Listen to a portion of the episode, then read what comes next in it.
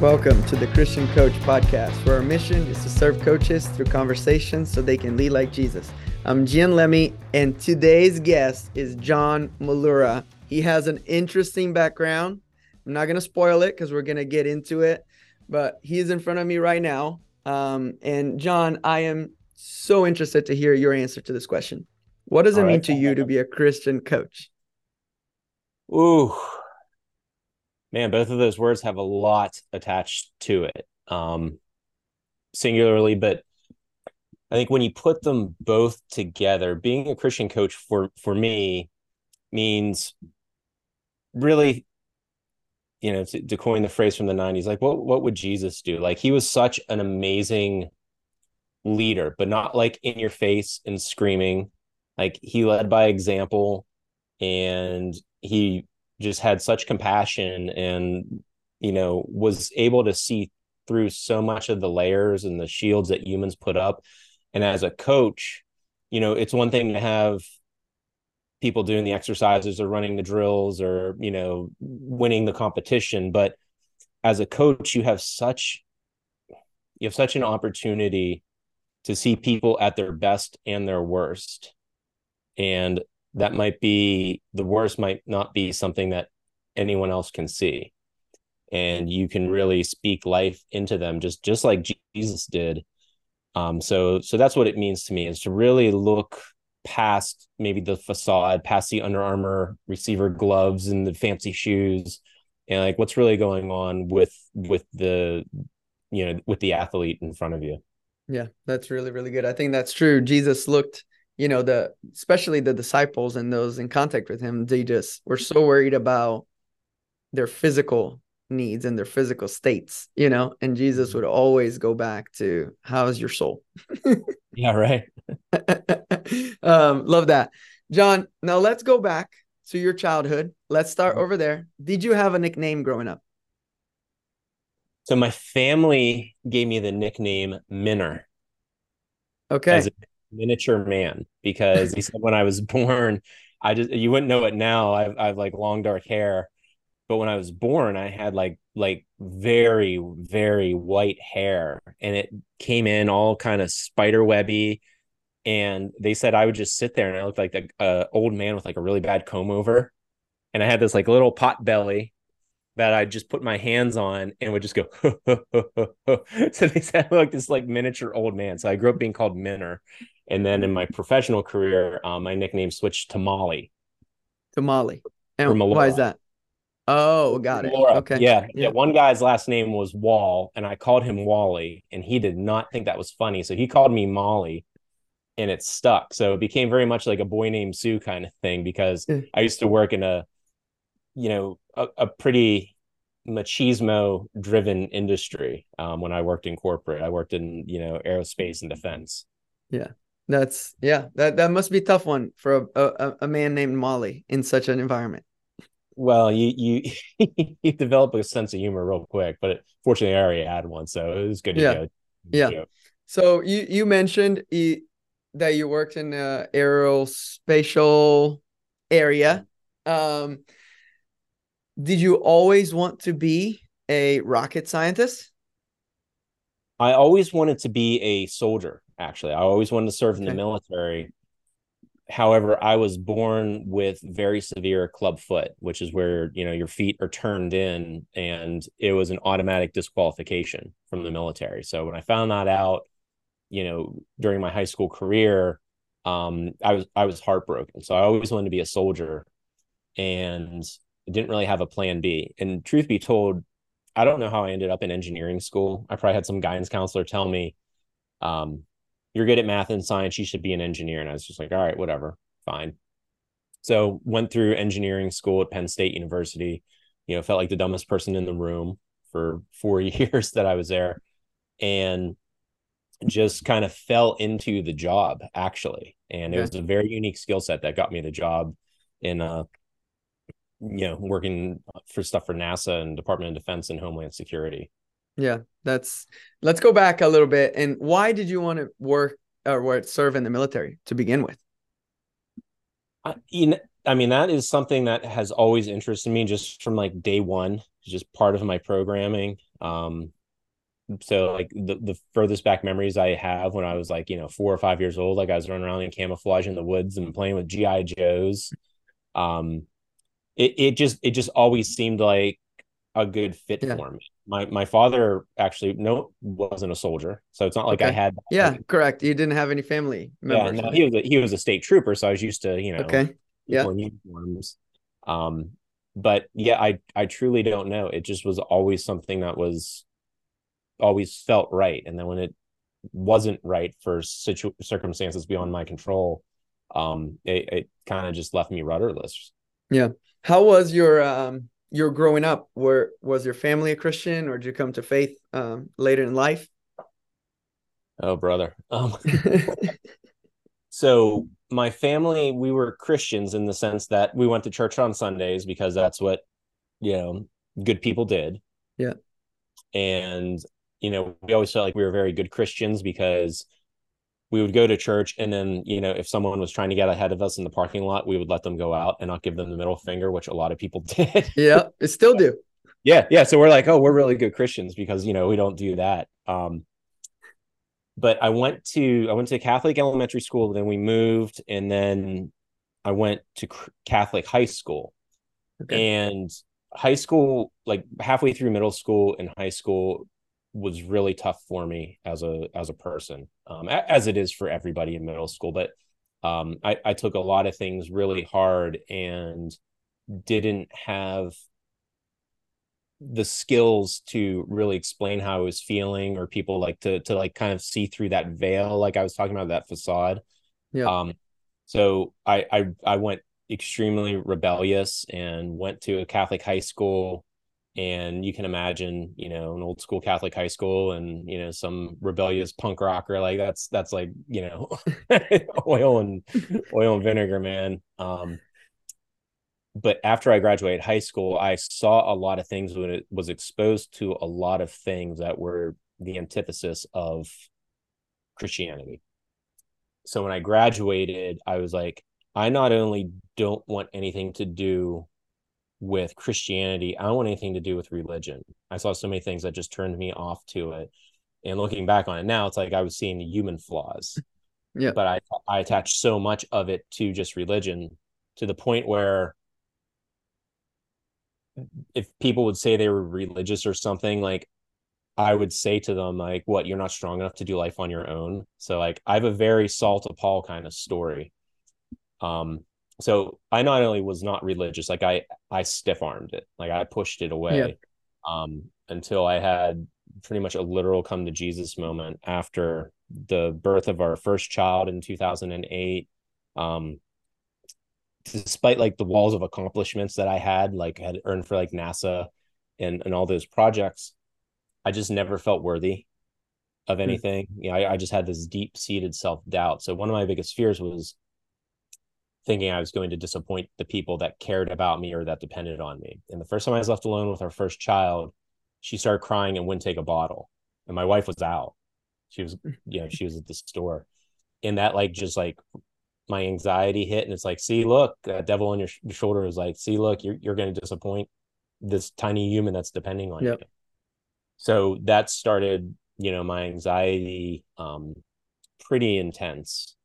And then you know, so that was like a body blow. And then a couple months later, um, one of my best childhood friends um, intentionally overdosed and took mm. his own life. And he was not only a friend, he was a year ahead of me in school, and he was someone that I always looked up to, almost like a big brother, because I have no siblings. Mm. So to lose him like that and someone I looked up to, like it just set me into this this like spiral and fog, and all of my normal coping mechanisms that I had developed, which spoiler alert, they were not healthy coping mechanisms.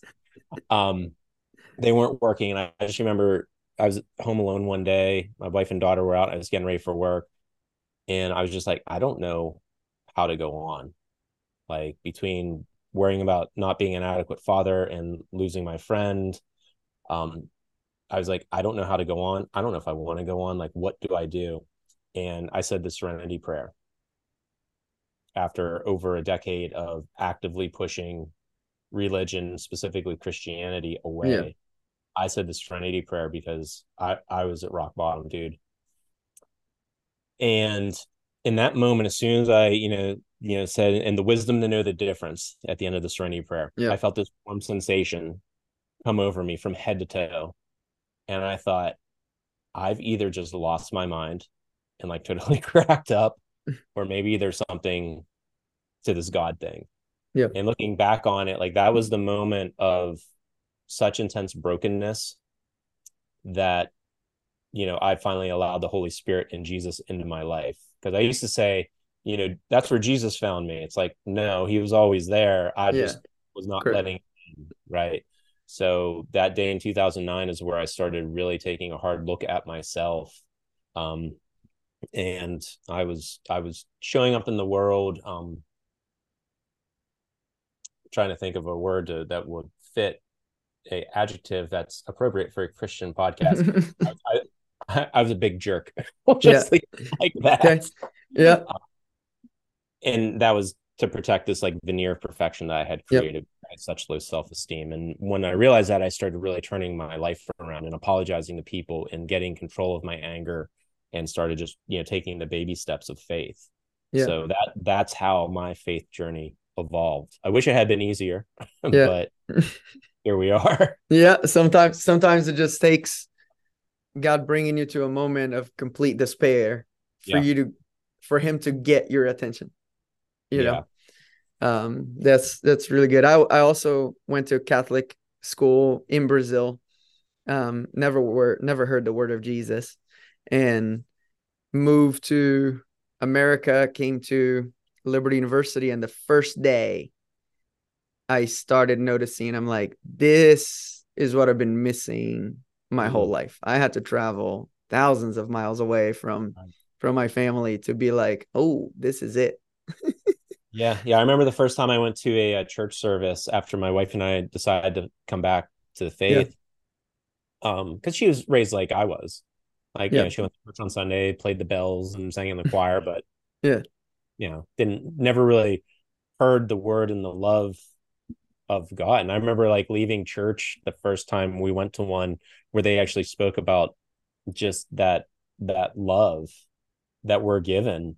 And I'm I'm like, why why do I not feel bad about myself leaving church? Normally when I leave church, I'm, I'm I feel pretty bad and inadequate. Yeah. Um so, so yeah, it was very eye-opening. Interesting, interesting. So let's let's go back now to you graduate college and Mhm. then you get a job and you talked about a specific set of skills, kind of like Liam Neeson a little bit. Yeah. Um, so um what what were those skills and, and how did that transition happen?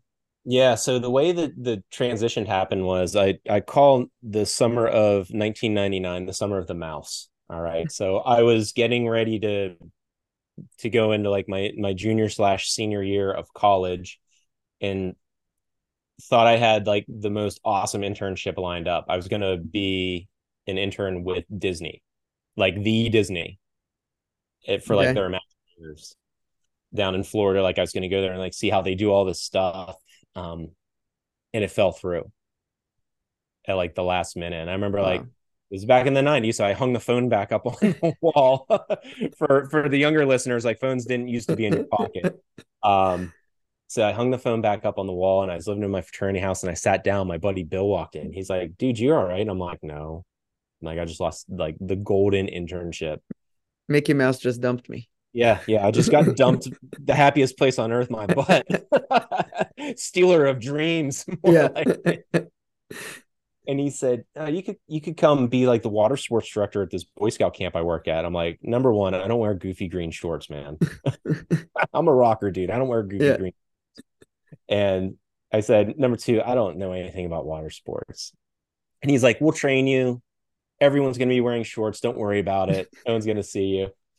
So, you know, I I decided to do that, and what I ended up doing was before I got trained to to do water sports was I worked for the maintenance crew. Hmm. So I had I had zero marketable skills for a maintenance crew at all. So I got I got all the the the the crummy jobs. Like I was like chainsaws through the woods. Um, my specific job, part two of the summer of the mouse, was my job was to de-winterize the facilities Okay. On like a 14,000 acre like Boy Scout reservation. De-winterize the facilities. Part of that job meant pull all the dead mice out of the toilets that had fallen in and drowned over the winter. that was my job. I had to pull dead. I don't even think they were rotting carcasses because the toilets were filled with antifreeze. Yeah. Like just dead, nasty carcasses of mice. That was my job for like a week. And I'm like, this is awful. I Yeah. I'm not dropping out of school. I don't care how hard it gets. so, but I was like, I'm gonna get, I'm, I'm gonna learn to drive a boat. I'm gonna learn to water ski. Eh, at, light at the end of the tunnel, right? Yeah. And you know, I, one of my other duties was I always have to scrub all the propane tanks. You know, like Wow. you have like grill or fire pit. like I'd have to scrub the rust off and like know, paint them. So I'm sitting out in this field with all these propane tanks with like a wire brush, and it's like 100 degrees out, and they're all like leaking. And I'm like, this this is an accident waiting to happen. But they come up and they're like, "Hey, John, you psyched about going to training tomorrow?" I'm like, super psyched. As Yeah. stuff, super couldn't be more excited. And they're like, yeah, about that. The guy from last year just called. He's coming back. So it doesn't make any sense to train you. And uh, they're like, but the maintenance crew is so impressed with your Western Pennsylvania work ethic. the maintenance crew would love to keep you on. And I just have these visions of like, you know, septic tank cleanouts in the middle of the night and Yeah. what else. And I go, oh, all right. Well, got nothing else lined up. And they said, well, there's another position that open. You probably wouldn't be interested. I'm like, let me hear I it. am. They're like, you could be director of, of rock climbing, but it's like, you know, outside, it's like on a natural cliff. It, it's kind of like nerve wracking. I'm like, I'll do it. Yeah. They're like, "You have any experience rock climbing? I'm like, no, I'm scared of heights, but I will do it. so I, I I went to training, became the director of rock climbing, and it, it was awesome. Like it was it was a Yeah. fantastic summer. So fast forward two years, whenever this company sends a job thing out to the graduating mechanical engineers at Penn State in 2000. Hmm. My buddies and I are all sitting around, you know, on wing night at the bar, and they're like, "Do you see that thing about like the astronaut stuff?" I'm like, "Yeah." They're like, "We should apply." We're like, "Yeah, we're gonna be spacemen," so I applied. They, yeah, it's like a joke to just Yeah. I did. And they granted me an interview on the phone. I, like I was a decent student. I had like a 3.0, which is Yeah. awesome for engineering. Yeah. Correct. Yeah. And so I do the phone interview. I'm like, I can't believe this is happening. And it was for like a project manager job. Yeah. Knowing what I know now about myself, like project manager, no way. Like I would have been off project manager. so I'm talking to them and they said, What's this on here about rock climbing? Because I director of rock climbing. I managed the staff. Yeah. Sure. Yeah. I was like, it shows responsibility. No one died. No one got Yeah. seriously injured, even. Like I you know, all the boxes checked.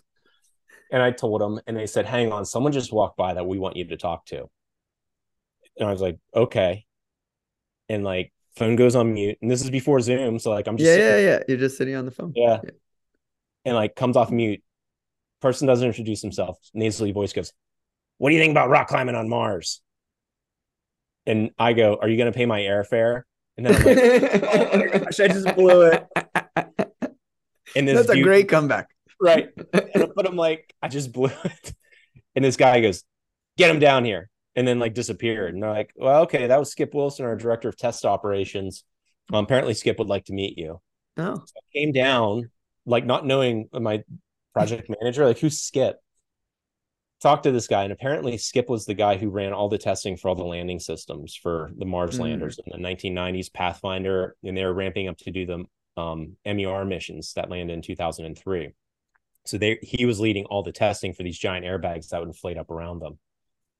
And he wanted to talk to me to be in test operations, which meant like traveling to government facilities across the world where they could like simulate Mars conditions. And he said what caught his eye was I was a decent enough student, but he said, I saw you had rock climbing on there. And he said, So I need guys or team members I can send out into the field into Timbuktu and know they're not going to get themselves killed. And it turns out he was former special forces in Vietnam.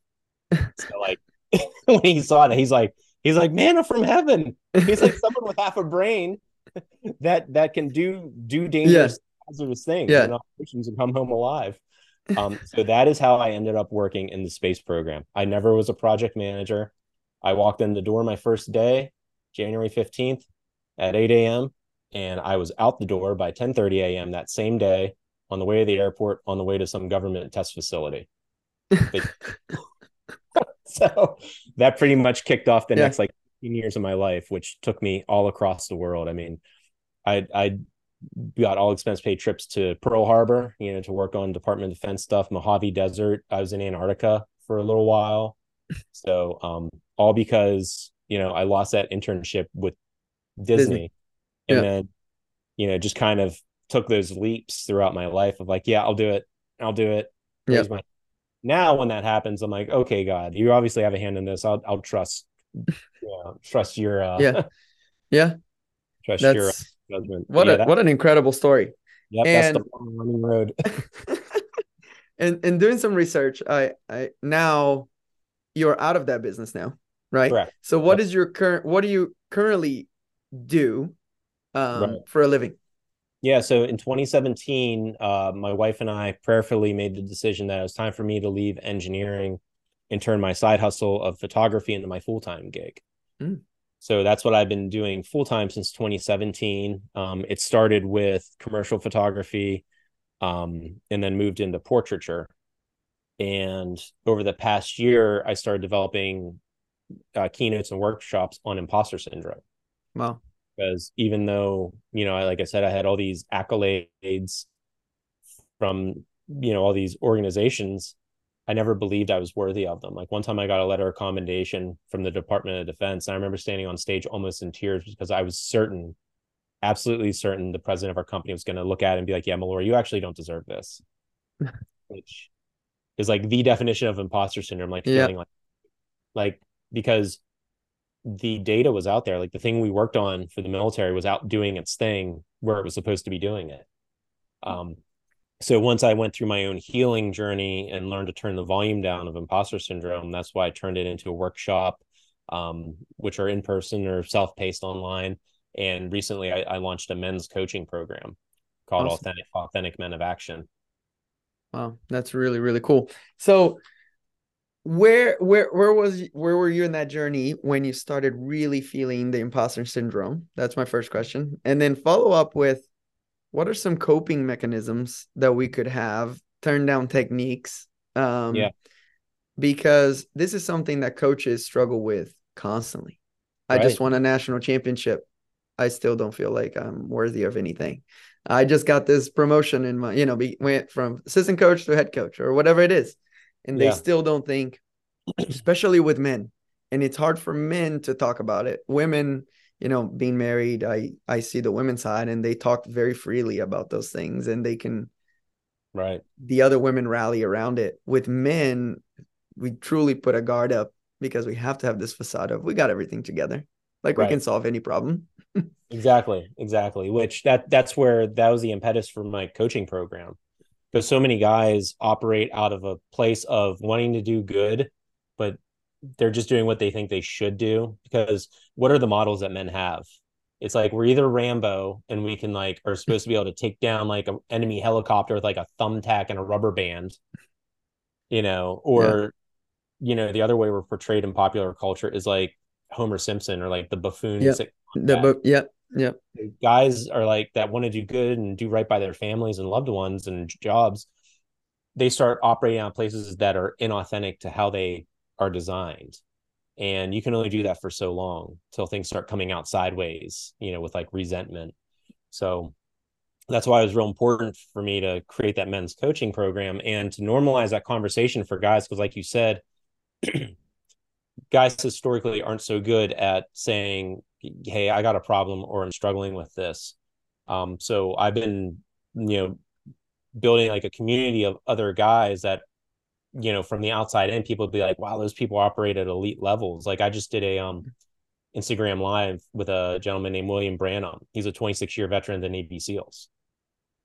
And our whole reason for doing that was i'm a i'm a former rocket scientist. He's a former seal. Like there's not much more elite you can get that's that, right. right? Yeah yeah. Um you know, maybe if we had like a super bowl champion on there or something there like you go.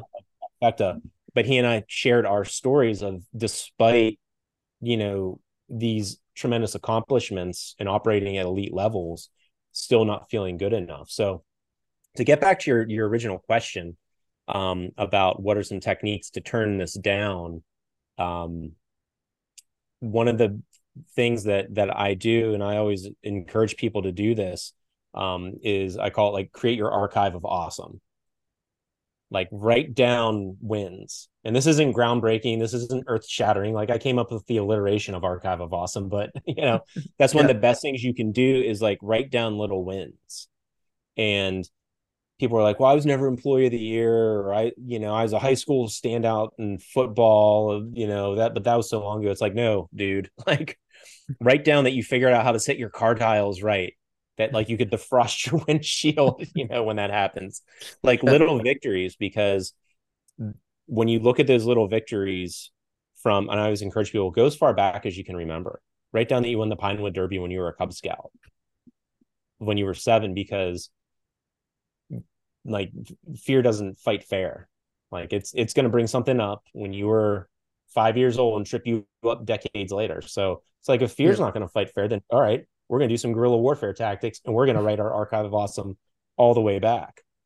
So that's one of the best things I can I tell people to do is start it in your phone, write it in your journal, or write yeah. it in hard copy. You know, sign up for yeah. my newsletter because you get one for free. I send you the PDF that's fillable. So shameless plug. Um, yeah that's one of the biggest things you can do is keep track of those little victories and big victories.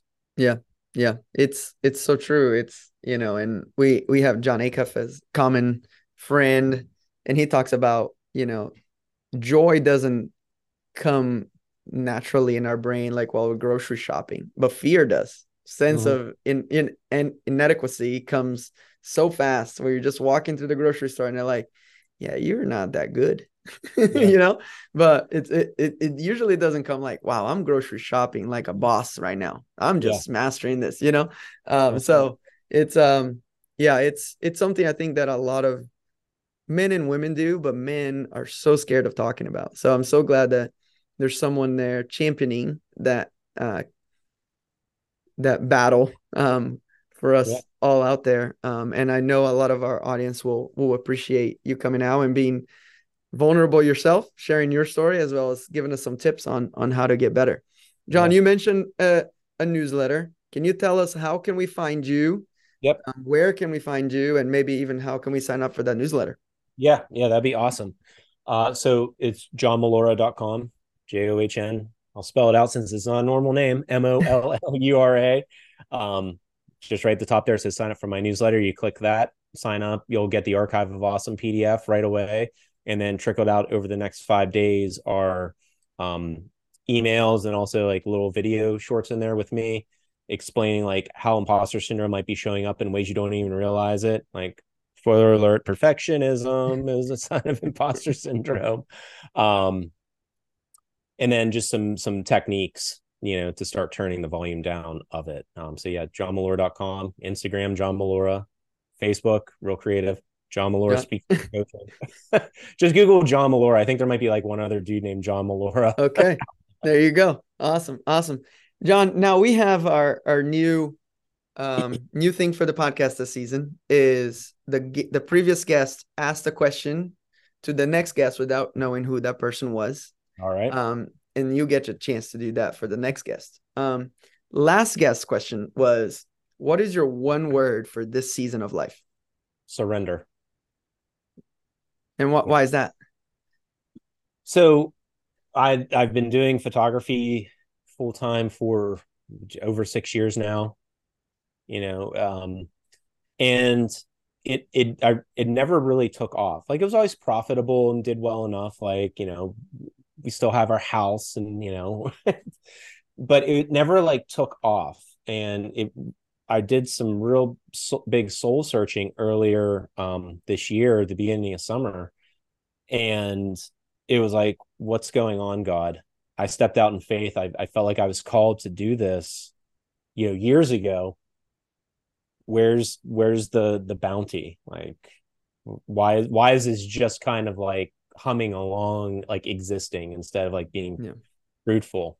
And then like my photography business like really like dried up Like it was like wild. Like so many like things fell through. Like I was supposed to do a maternity shoot for somebody.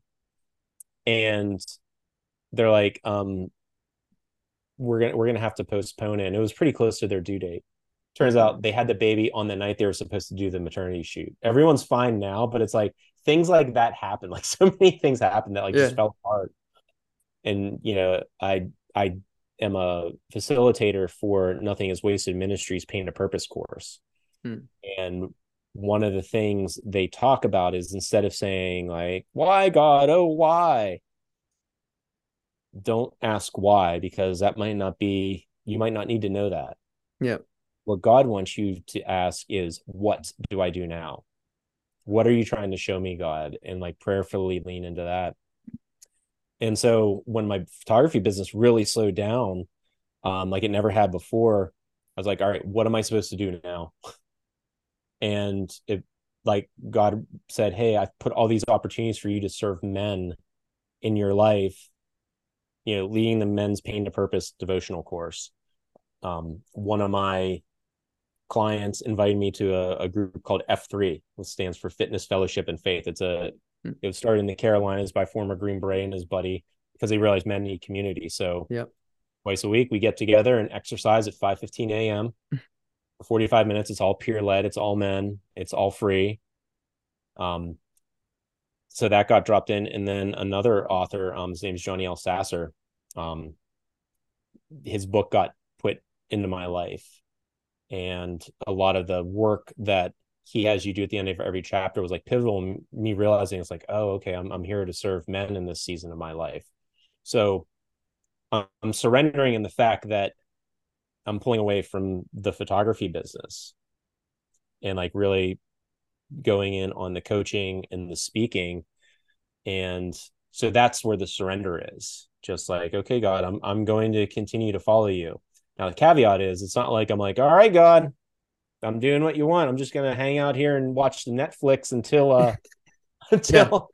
You know I get a, a yeah. call from you know someone to speak to five thousand people. It's like no, it's like I'm out there doing the work to build that yeah. side of business now.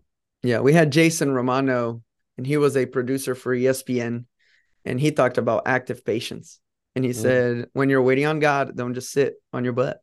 Like go, go do, go keep moving keep moving yep. and wait keep moving and wait yeah because um, that's where that's where you'll you'll find what god is trying to tell you netflix very rarely god is speaking through you know to me through netflix no absolutely not. yeah one of the phrases my pastor um said at the beginning of the summer right when i was kind of going through all this was um he, he said work your weight and that's w-a-i-t not not weight as in like poundage it's like yeah. do the work while you're waiting on god yeah. Awesome. That's great. John, now it's your turn. All right. What is your question for our next guest? Oh, okay. Because I know my answer. That's why I'm laughing. Yeah. What is the weirdest thing you ever ate? What is the weirdest thing you've ever eaten? Yep. All right. Sounds good. And what was the your answer? Uh, I was in. I'll, I'll, preface this with I was in China at a dinner they invited me to. Um, it's a toss up between beef throat or chicken intestines. Mm. Probably chicken intestines just for the gross factor. That's tough. Yeah, yeah that's like tough. Eating, like eating rubber bands. In Brazil, we eat chicken hearts like regularly. Yeah. Um, but when I tell people here in America, they're pretty grossed out. But to me, it's completely normal. Chicken hearts. Yeah yeah, hearts hearts aren't a big deal. I've eaten lots of. I don't think I've eaten a chicken heart, beef, deer. Yeah. Some pig. I don't know, but but yeah, but the the whole intestine part. Tough. Just, that's tough. Yeah. Yeah. That's tough. John, um, thank you so much for coming on. How can we be praying for you? Yeah, just just pray that I continue to be obedient and patient. Patience is not one of my natural skill sets. so patience and obedience Awesome. Let's pray real quick. All right. Dear God, thank you so much for for John. Thank you for this conversation. Thank you for giving us the opportunity to to meet together and lift up your name with with our chat. Lord, I pray that as John now transitions from the photography business to to a coaching and and speaking, um, side of things, Lord, I pray that he'll focus on surrender and patience and, and continue to lean on you every step of the way, Lord, because we know that when when when we work with you, Lord, our labor is not in vain. In your name I pray. Amen. John, Amen. thank you so much for coming on. All right, thanks, brother. And listeners, always remember the mission field is right where you're at.